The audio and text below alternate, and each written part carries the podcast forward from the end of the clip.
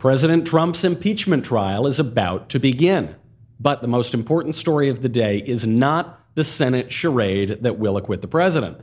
Our political rot runs way deeper, all the way back to the motherland, where Queen Elizabeth is about to deroyal Prince Harry and Meghan Markle. We will examine why that matters. We will examine why, with great power, comes great responsibility. Then the Women's March flops. Elizabeth Warren continues her months long campaign collapse, and the New York Times comes out with its presidential endorsements. Plural somehow, because the New York Times doesn't know what a presidential endorsement is. We will examine the dumbest article on the internet today. All that and more. I'm Michael Knowles, and this is The Michael Knowles Show.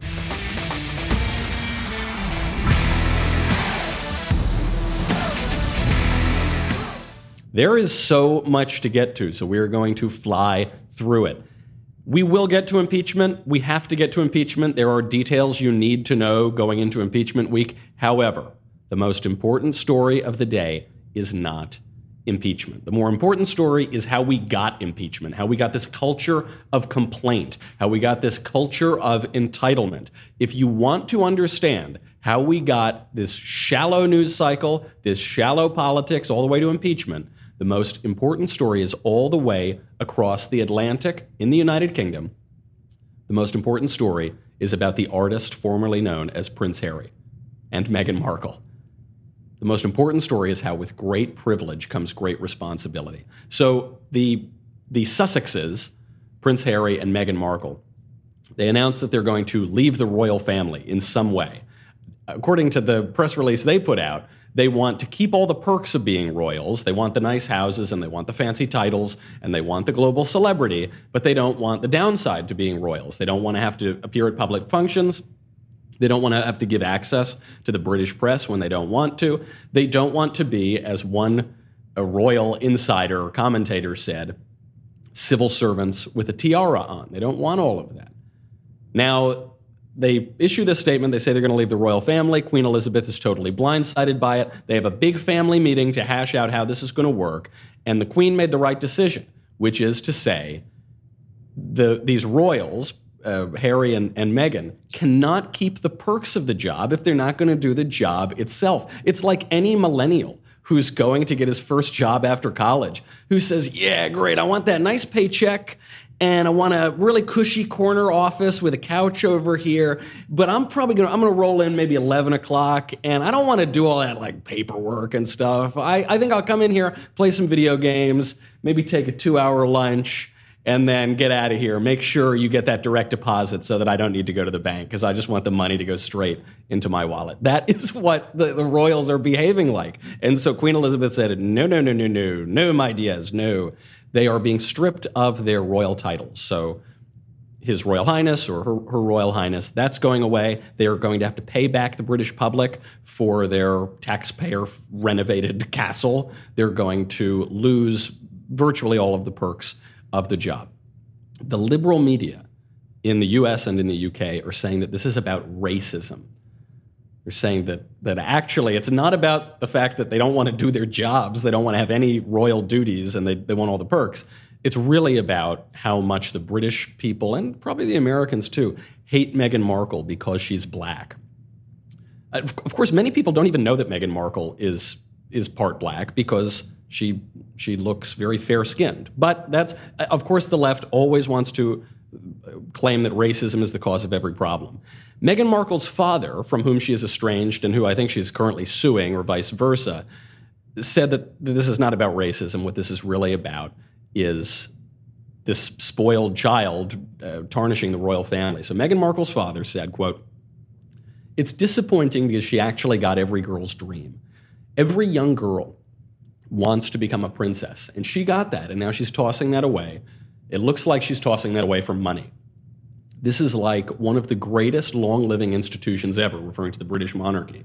They are destroying it, they are cheapening it, they are making it shabby. And it's, it's difficult to disagree with that. She got every girl's dream, right? You imagine that you can, are going to be whisked away and marry Prince Charming. Importantly, he's a prince in, whenever you talk about that. And then she realized she doesn't want the reality of being a, a, princess. She doesn't want the job. She'd rather play a princess on TV. She'd rather work as an actress. She'd rather have her own money and have control over her life, unlike the royals who really don't have a ton of control over their lives. According to a close friend of Meghan Markle who was speaking to the Daily Mail, she said, this is, this is the friend. Meghan felt she had to escape because living within the royal confines was soul crushing. Meghan's friend said that, that Meghan can now finally breathe since leaving and has free reign over her life again, and that Meghan felt that living within the royal family uh, was a toxic environment and she wanted to leave. Uh, in part for the benefit of her son. It was it was constraining, and now she gets to be in control of her life. She this is the the money quote. She felt like she couldn't be the best mother to Archie if she wasn't being her true, authentic self. And she felt she couldn't do that within the royal confines. Authenticity, following your true desire. forget about this duty. Forget about what the palace is foisting on the royals. Forget about what society is foisting on us we, we shouldn't be born with these obligations and these duties. We should just be able to pursue our true, authentic selves, who we know we are deep, deep down. This is a rot that runs in the UK, it runs in America, it runs all across the West, which is the cult of the self. The idea that my true self is actually just my own individual desires. I am the sum total of my individual desires, any constraints are bad and therefore we need to push them away. Whether those constraints are moral, there's, whether they're sexual, whether they're social, whether they're official, whether they're political, whatever, you got to get rid of the constraints because we need to pursue our own desires. That is a very modern idea of our true selves. The, the, that's a very liberal idea of our true selves. The conservative idea, of course, is not that we're just popping into existence as some free floating atoms out there in the universe and we have all our desires and no one can tell us what to do. The conservative idea is that we're born into a family, in a place, in a time, in a community, in a city, in a state, in a country, and we have obligations. We have bonds of affection and loyalty. We actually do owe people something. Our life is not our own. I didn't create my life. I'm not responsible for popping into this world, and I owe something to my parents, I owe something to my community, I owe something to my God, and I'm going to try to fulfill those obligations. With privilege comes duty, comes responsibility. And that's true if you're in Buckingham Palace, and it's true if you're on the street somewhere in New York. It is a privilege to be alive, it is a privilege to live in this time and in this place, and we have an obligation for that. I'll give you a, another example of wanting the perks without the responsibility. There's a guy who I, I've tried not to criticize him because clearly he's got a, a few things, a couple screws loose. I don't know what's going on. He's a blue check mark named David Leavitt, kind of an anti Trump tweeter, tweets a lot about politics. He went on a Twitter rampage over the weekend because he was in a Target store and he wanted to buy an electric toothbrush. Electric toothbrushes are expensive, cost what, 50, 100 bucks usually. And he saw that they had a display model that was priced at one cent because you're not going to buy the display model, right? So he saw one cent for the electric toothbrush. He goes, he said, okay, I want to pay one cent for this. And the cashier said, oh, that's obviously a typo. It, it costs more than one cent for a toothbrush. And he has a meltdown. He posts a picture of this poor girl. Her name is Tori. it's just like this young girl working at Target. Posts a picture of her on the internet, spreads her face all over to his followers, calls the cops on Target, has an investigation to get to the bottom of this one cent electric toothbrush. You see this a lot with blue check marks. When, whenever any blue check mark on Twitter is inconvenienced, they just start complaining about it all the time. I'm sure I've done it too. Everybody does it. It that's an abuse of power. You, you, should not do that. Even the, even the social power of having a little blue check mark or having a lot of followers on Twitter or Instagram, there is a responsibility that comes along with that. It's not just about getting discounts and getting retail workers to succumb to your will. There is a, a, social responsibility for how you share information. There's a social responsibility for how you interact with people. The rules are not merely suspended because you have desires. This goes all the way through our presidential race, and especially where the rot really lies in America. Obviously, we don't have royals here. It doesn't lie in some palace or castle. It doesn't even primarily lie in D.C. It lies in our media who abuse their power more than anybody. We will get to that in a second. First, I want to thank our friends over at Tommy John's. Let me tell you guys, I'm very particular about the way that I dress and the way that I feel underneath what I put on when I dress. Tommy John's are the best boxers I have ever worn. When it comes to comfort, down below, there is underwear, there are boxers, and then there's Tommy John, the revolutionary clothing brand that has redefined comfort for Americans everywhere, including me. I, I, there is such a difference between your run of the mill boxer shorts that you pick up at the store and Tommy John's. Tommy John focuses on the three F's fabric, fit, and function. Tommy John obsesses over every little detail and stitch by using proprietary fabrics that perform like nothing you have ever worn before. It's comfortable, the waistbands are great, really, really soft, really, really light. It's, it's just phenomenal. I've, I've, never, I've never worn better shorts. Tommy John is so confident that if you don't love your first pair, you can get a full refund with their best pair you'll ever wear or it's free guarantee. If you would prefer to shop uh, in stores and brick and mortar, there are 1,200 retail locations across the country, including Nordstrom stores nationwide. Tommy John, no adjustment needed whatsoever. Once you go Tommy John, you will not go back. I'm promising you that. Hurry to TommyJohn.com slash Knowles. Right now, you get 20% off your first order. You're welcome. That's TommyJohn.com slash Knowles, K-N-O-W-L-E-S, 20% off your first order, TommyJohn.com slash Knowles. All right, I want to do a quick little roundup on just some of the events that have gone on in DC, the events that the news are going to be talking about. And then we will see the true rotten corruption of the mainstream media, their absolute abuse of power. So, the Women's March happened this weekend. Didn't notice it? Me neither. Nobody went. The thing absolutely collapsed in its attendance. So, it, it was estimated that in, in 2017, the first year of the Women's March, there were 3.3 to 5.3 million people who turned out in cities around the country. So, not just Washington. Washington was probably under a million, but all around the country, there were a bunch of women's marches. It may have been the largest single day protest in US history. The next year, by 2018, those numbers dropped to 1.9 million to 2.6 million. So, they dropped by half. In 2019, that dropped to 676,000 to 747,000 estimated. This year, I think it was like a dozen people. I mean, just nobody showed up to this thing. It barely made a blip. There's no coverage of that. Next weekend, we're going to have the March for Life, and there are going to be a lot of people at the March for Life in DC. I promise you that. There will be a lot of people at the March for Life across the country. The mainstream media don't want to cover it. They would rather focus on events like the Women's March, which really has nothing to do with women per se. It's just all about anti Trump, anti conservatism. Here is the kind of caliber of protest you get at the Women's March.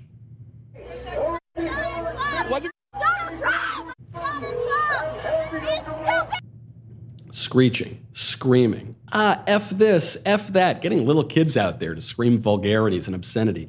F this, F that. Obviously, a dereliction of duty for parents, Obviously, a dereliction of duty and abuse of power from the media who are giving this so much attention, and it's a coarsening of society. It's a society that has never been, there has never been a freer society in the history of the world. There has never been a more equitable, more just society in the history of the world.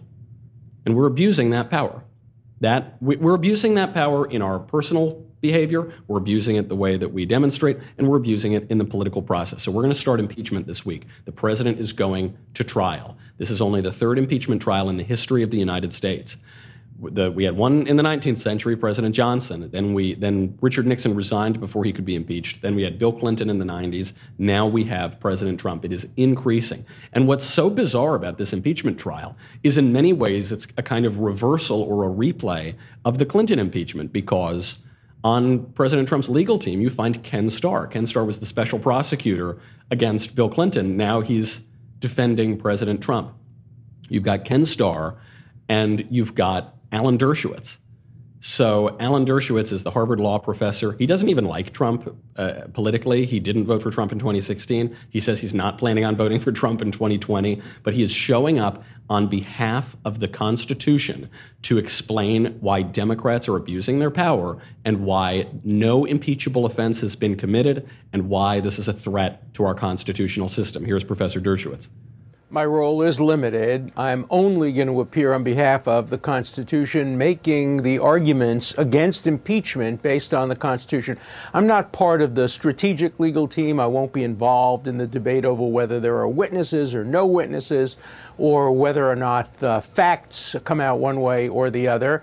Uh, this is a role I've played before in other cases. Uh, I'm a specialist in uh, constitutional law. I've written three books and probably 25 articles on the impeachment clauses of the Constitution. So I will appear on Friday, make my argument to the Senate about the constitutional reasons why these two articles of impeachment don't satisfy the criteria. And then I'll answer questions from the senators, but that will be the extent of my role.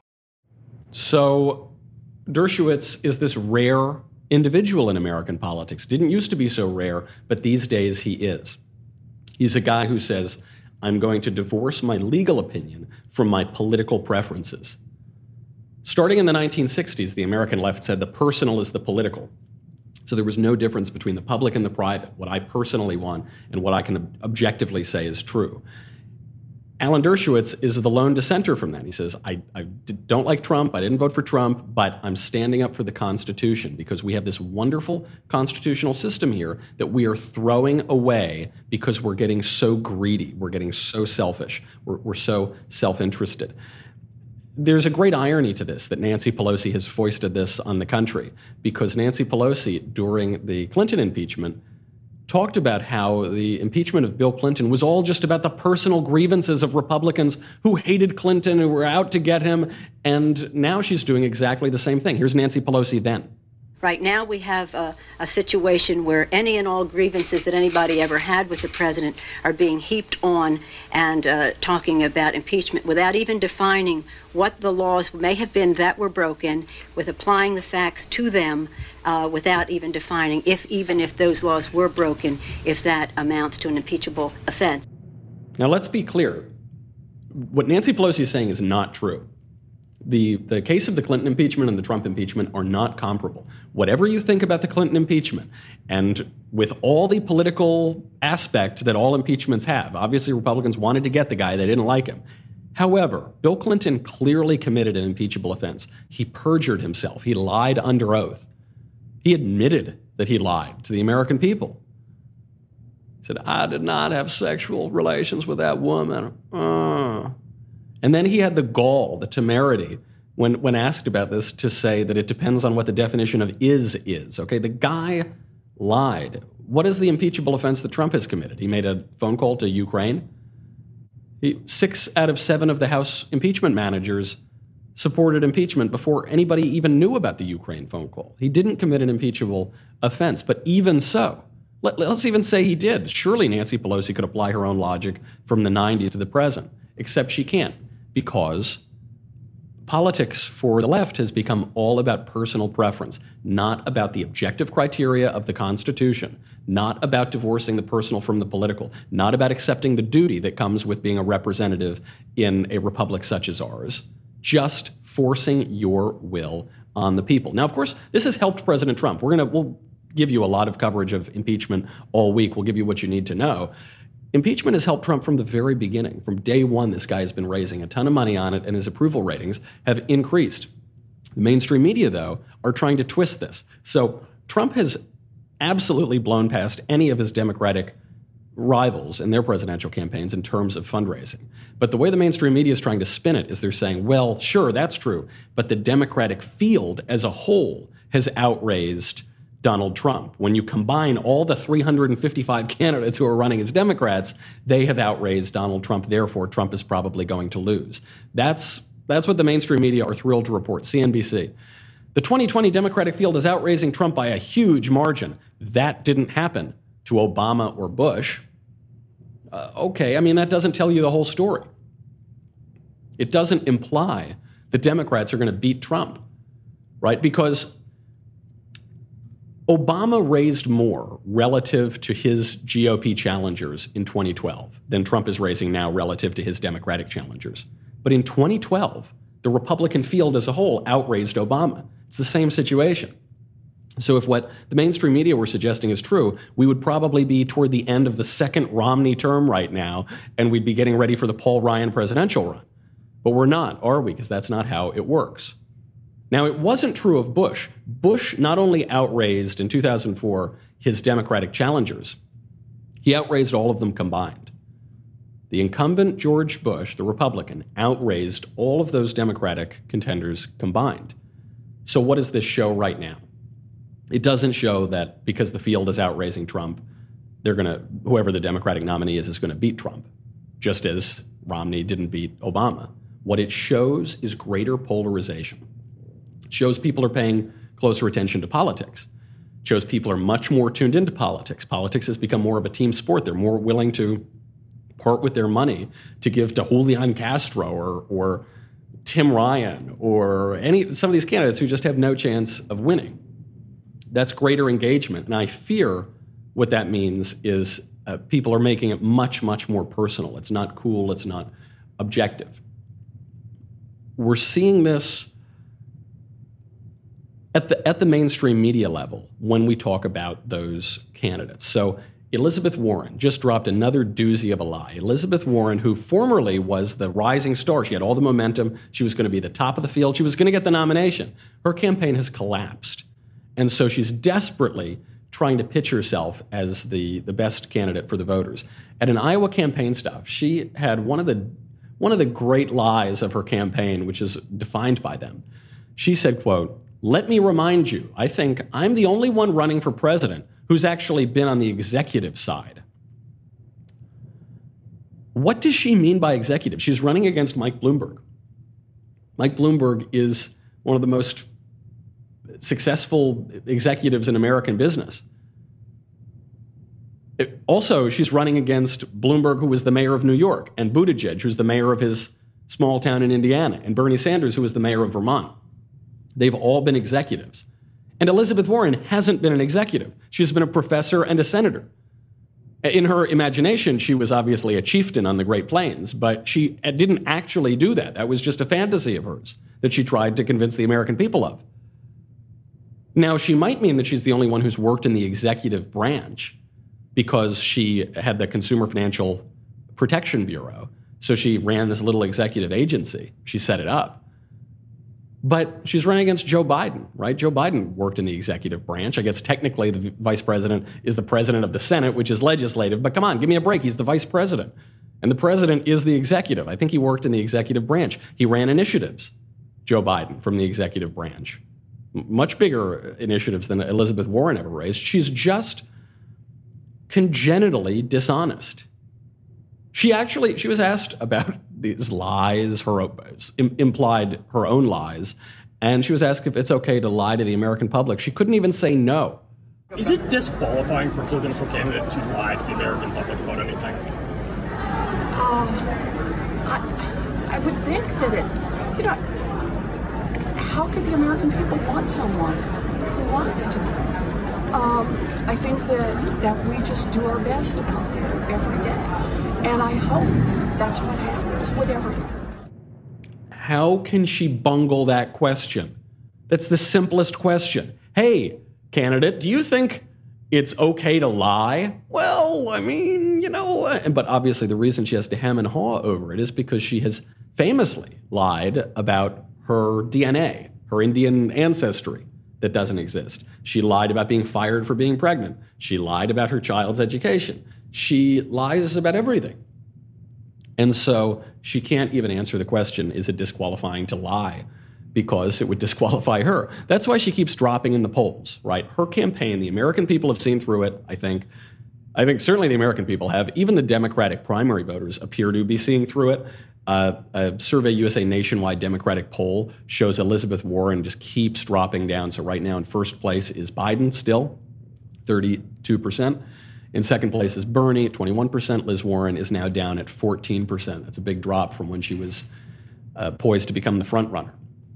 The people are seeing through her charade, and yet the mainstream media are still carrying water for her.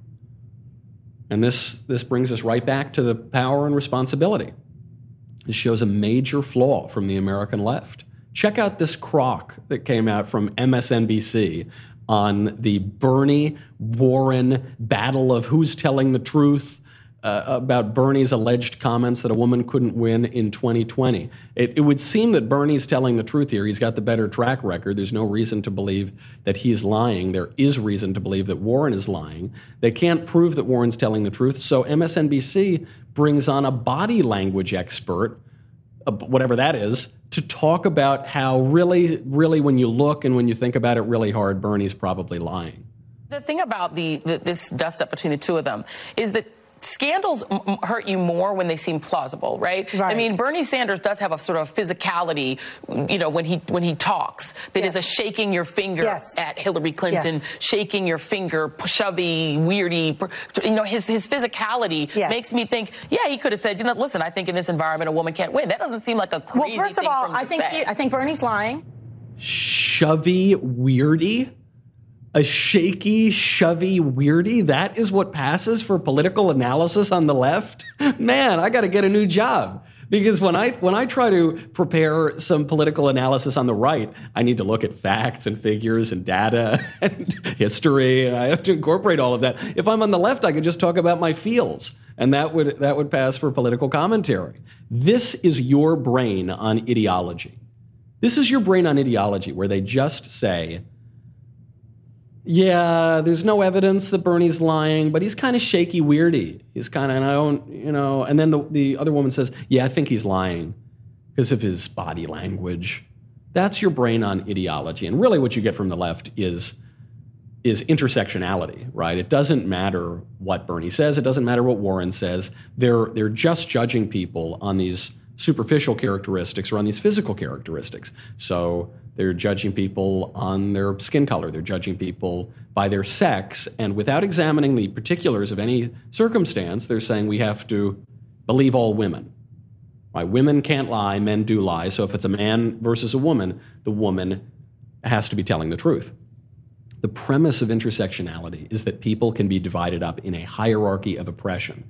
And the more oppressed people, more allegedly oppressed people, must always be believed over less oppressed people. So Bernie is an old white guy, three strikes against him, old white guy, and so he's less credible than any kind of woman, even if she's only one 1024th Native American, or not even that, much more likely. And it's not just MSNBC. MSNBC is certainly the most far left cable network. It's not just them, it's also the New York Times, this is the most obvious abuse of power in the mainstream media going on right now. And it's actually the direct parallel with what Harry and Meghan are doing. The New York Times has offered its endorsement in the 2020 Democratic presidential primary. But it doesn't want to offer an endorsement. It's offering two endorsements. It's, it's endorsing Elizabeth Warren and Amy Klobuchar. That's not how endorsements work. You can't have your cake and eat it too. You can't be all things to all people. You can't be a royal and not have to do any of the royal things. Even the New York Times editorial board, no one thinks they're going to endorse Trump or anything like that, but at least make an endorsement. At least make a choice. Stop derelicting your duty. Do your job. They just picked the two women. I mean, they, I don't even know that they've listened to these people. Elizabeth Warren is, is the most grating candidate in the race, and they went for her and they went for Klobuchar. I suspect they just looked at that little hierarchy of oppression pyramid and they said, okay, well, two women, yep, there we go, check the box. I do love to. They're so they're so in their own heads that they don't see the ironies of what they're doing. Here is it's a very very long editorial. You can read it if you want or don't. Highly recommend you don't. When they get to Elizabeth Warren and why they're endorsing her in addition to Amy Klobuchar. This is the first sentence. I kid you not. The Onion couldn't have written it better. Babylon Bee couldn't have written it better. Why are they endorsing Warren? Senator Warren is a gifted storyteller. yeah, you don't say. She tells a lot of stories. She tells stories about her DNA. She tells stories about her kids' education. She tells stories about getting fired. She tells all sorts of stories. None of them have anything to do with the truth, but she tells stories. She speaks elegantly. That's what this. That's the first. What is that? The first sentence. First two sentences. Senator Warren is a gifted storyteller. She speaks elegantly of how the economic system is rigged against all the wealthiest Americans on and on and on. It doesn't open up by saying anything she's done. It says that she spins a good yarn, she tells a good tale, much like the New York Times. Right? That's what the New York Times does too. The New York Times doesn't necessarily rely on facts. They've spread wholesale lies about President Trump, about the Russia hoax. They've spread all sorts of lies. But they spin a good yarn. They write elegantly. You know, they have very good diction and grammar. This is an absolute abuse of power. The mainstream media in this country have a lot of power. And the reason we go after them, the reason we go after the New York Times, or less so MSNBC, but occasionally we knock them too, the reason we go after mainstream media organizations like the New York Times is not because they're left wing. I don't care that they're left wing. I often encourage people to read, I don't know, Vox.com or even the Huffington Post because they're clear about their point of view. They're going to present the left wing side of the argument. I think you should be exposed to the left wing side of the argument so that you can answer it and you can figure out why it's wrong. That's not why we oppose groups like the New York Times.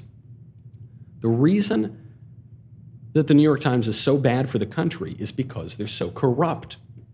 And they're corrupt because they abuse their power. And you see it in the frivolity, the dereliction of duty in not choosing a, a presidential endorsement. Like saying, yeah, I, I endorse the Yankees and the Red Sox for the World Series. You endorse the Yankees and the Red, you got to pick one. You can't pick both of them. So they derelict their duty there. And then they derelict their duty to investigate, to look into facts, to, to weigh the arguments on both sides. There's another great abuse that's going on right now beyond the mainstream media. It's happening in New York, which is where I happen to be for the next five or six hours.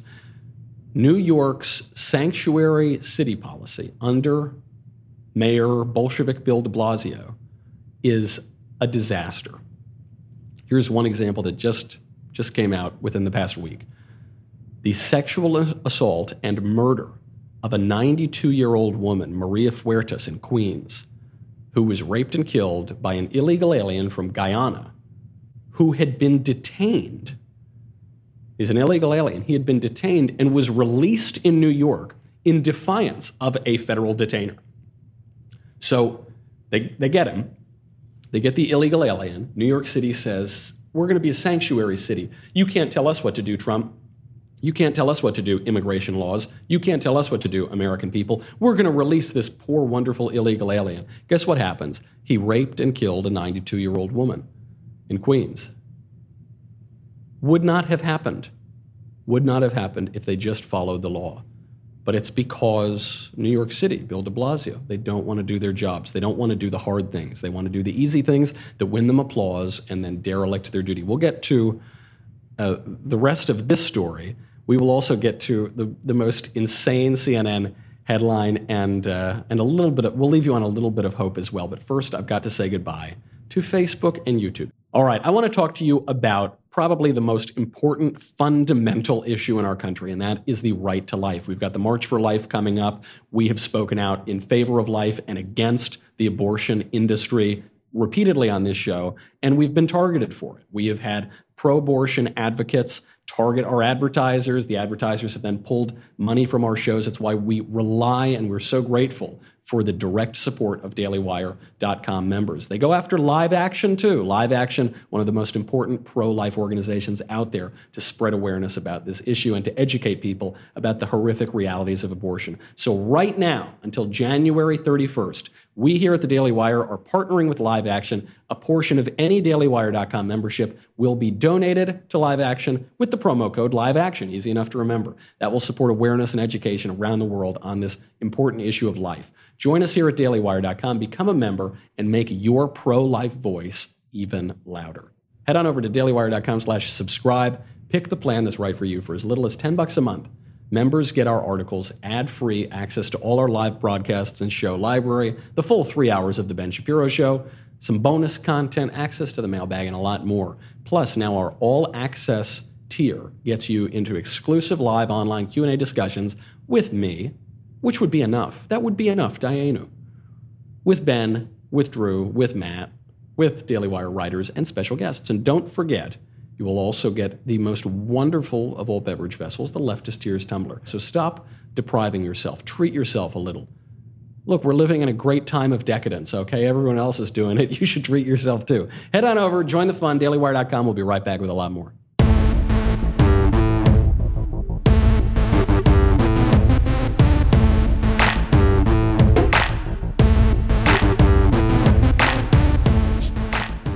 Formal politics is hard. It can be a little dry.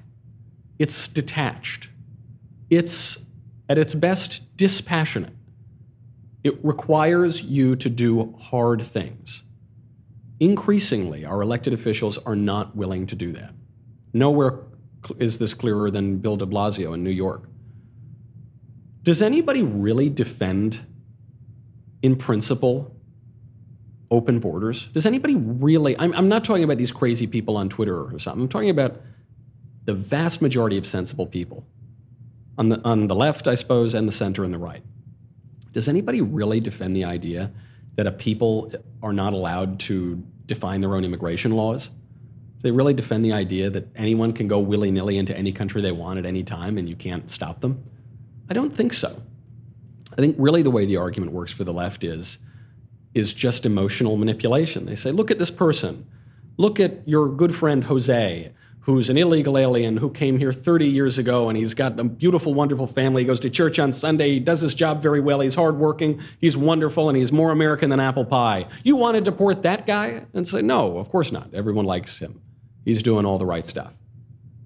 But as a, in principle, we want to deport illegal aliens. And by the way, for every story of a nice guy who's raising a family and he's being living the American dream, you get a story of this illegal alien from Guyana who who commits heinous crimes and who was released by New York City in defiance of the federal law, in defiance of a federal detainer, because it's so much easier to to let these guys go and feel really good and win all the feels of your radical leftist base. Now, fortunately, the uh, U.S. Immigration and Customs Enforcement, ICE, is now no longer requesting that New York follow the law. They are demanding it. Uh, Hen- Henry Lucero, who's a senior ICE official, told the AP this is not a request, it's a demand. This is a last resort for us. Dangerous criminals are being released every single day in New York. New York City will not change the policies that have made and this is according to Bill de Blasio, then he responds to them and say, New York City will not change the policies that have made us the safest big city in America. Not safe for Maria Fuertes, who's no longer with us and who was tortured at the end of her life because of your fecklessness. They just they just won't do it. I mean, Mayor de Blasio is governing his city like a child would govern. But you, you can't do that. You can't just get all the plaudits and all the perks and let everybody go without enforcing the law, without exacting justice, without following the laws. You can't do that. So I'm, not terribly hopeful for New York. I'm not terribly hopeful for the left. I'm not terribly hopeful for the mainstream media.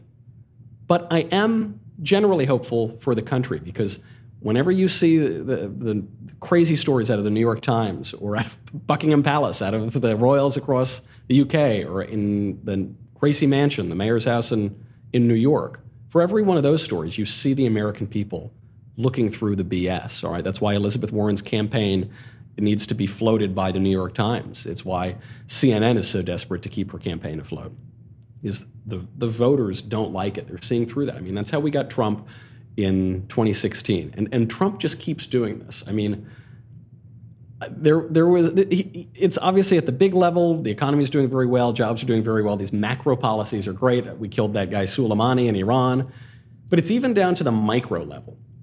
President Trump. This is one of the great stories. Put a smile on my face. President Trump uh, announced on Friday that they plan to roll back school breakfast and lunch nutrition guidelines that Michelle Obama pushed.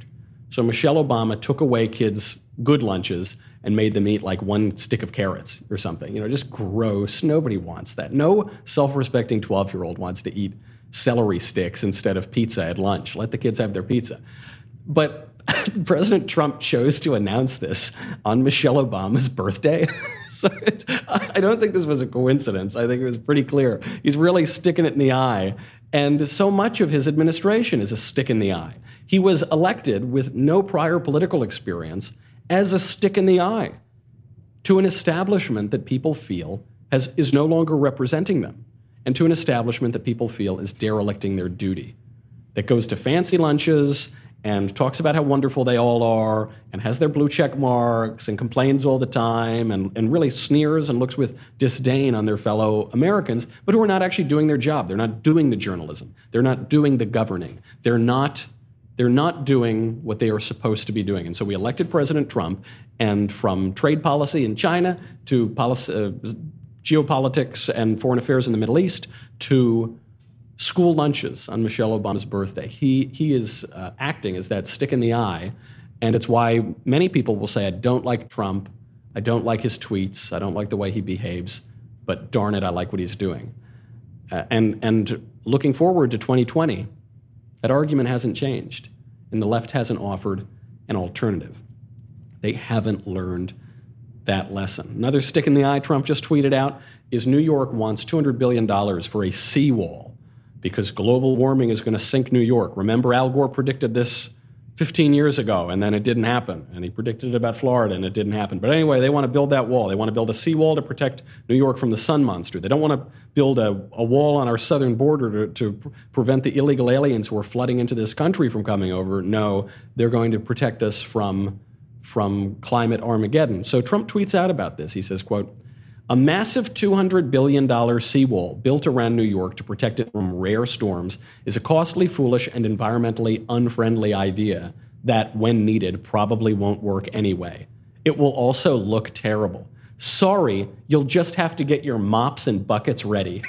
and I think that could be the slogan of his campaign get your mops and buckets ready, referring not just to the rare storms, but also to the constant torrent of leftist tears get your mops and buckets ready. Trump 2020. I think that's a, a pretty serious pitch. Regardless of what you think of a guy like Trump, the message of the Trump campaign is hey, shut up with the complaining, shut up with the microaggressions, shut up with the political correctness, shut up with looking down on your fellow Americans and just do your job. Be happy. Things are going well. The economy is great. When he jokes about how he's the greatest president ever, he's your favorite president ever, what lies at the bottom of that joke and the kind of egotism and the bragging is a, a certain gratitude. Hey, things are going pretty well. If you can't enjoy this right now, when are you going to enjoy it? If really, if you put your hope in politics, which is a bad idea, but if you do that, and you can't have a good time in politics while your rights are being protected, while consumer confidence is up, manufacturing confidence is up, we're killing the top terrorists in the world, we're getting stronger trade deals. If you, unemployment is at record lows across every demographic, if you can't enjoy that politics, you're never going to enjoy politics. You're just going to complain and whine, and it, it, nothing will ever be good enough. That's not the right way to think about it. Don't, don't look at politics from a perspective of entitlement and rights primarily. Look at it from a perspective of gratitude and duty and obligation. This was uncontroversial when JFK said it at his inauguration half a century ago, asking not what your country can do for you, but what you can do for your country. Now that is very controversial, and the American left and even part of the right doesn't want to believe it. And it's why over in the UK you get people like the artist formerly known as Prince Harry, and in America you get the shrieking left and the feckless and irresponsible news media that are going to be covering a feckless and irresponsible impeachment from feckless and irresponsible cities like New York all the way to Washington, D.C., all around the country. Well, we will be covering them, and I bet we're going to have a great time doing it as the leftist tears flow. So get your mops and buckets ready. That's our show. I'm Michael Knowles. This is The Michael Knowles Show. See you tomorrow.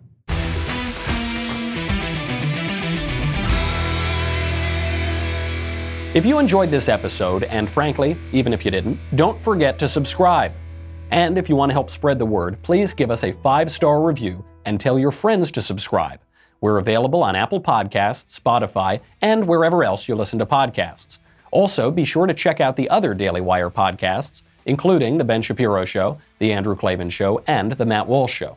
The Michael Knowles Show is produced by Ben Davies, director Mike Joyner, executive producer Jeremy Boring, senior producer Jonathan Hay, supervising producers Mathis Glover and Robert Sterling, technical producer Austin Stevens, assistant director Pavel Wadowski, editor and associate producer Danny D'Amico, audio mixer Robin Fenderson, hair and makeup Jesua Olvera, production assistants McKenna Waters and Ryan Love. The Michael Knowles Show is a Daily Wire production. Copyright Daily Wire 2020. On the Matt Walsh Show, we're not just discussing politics. We're talking culture, faith, family, all of the things that are really important to you. So come join the conversation.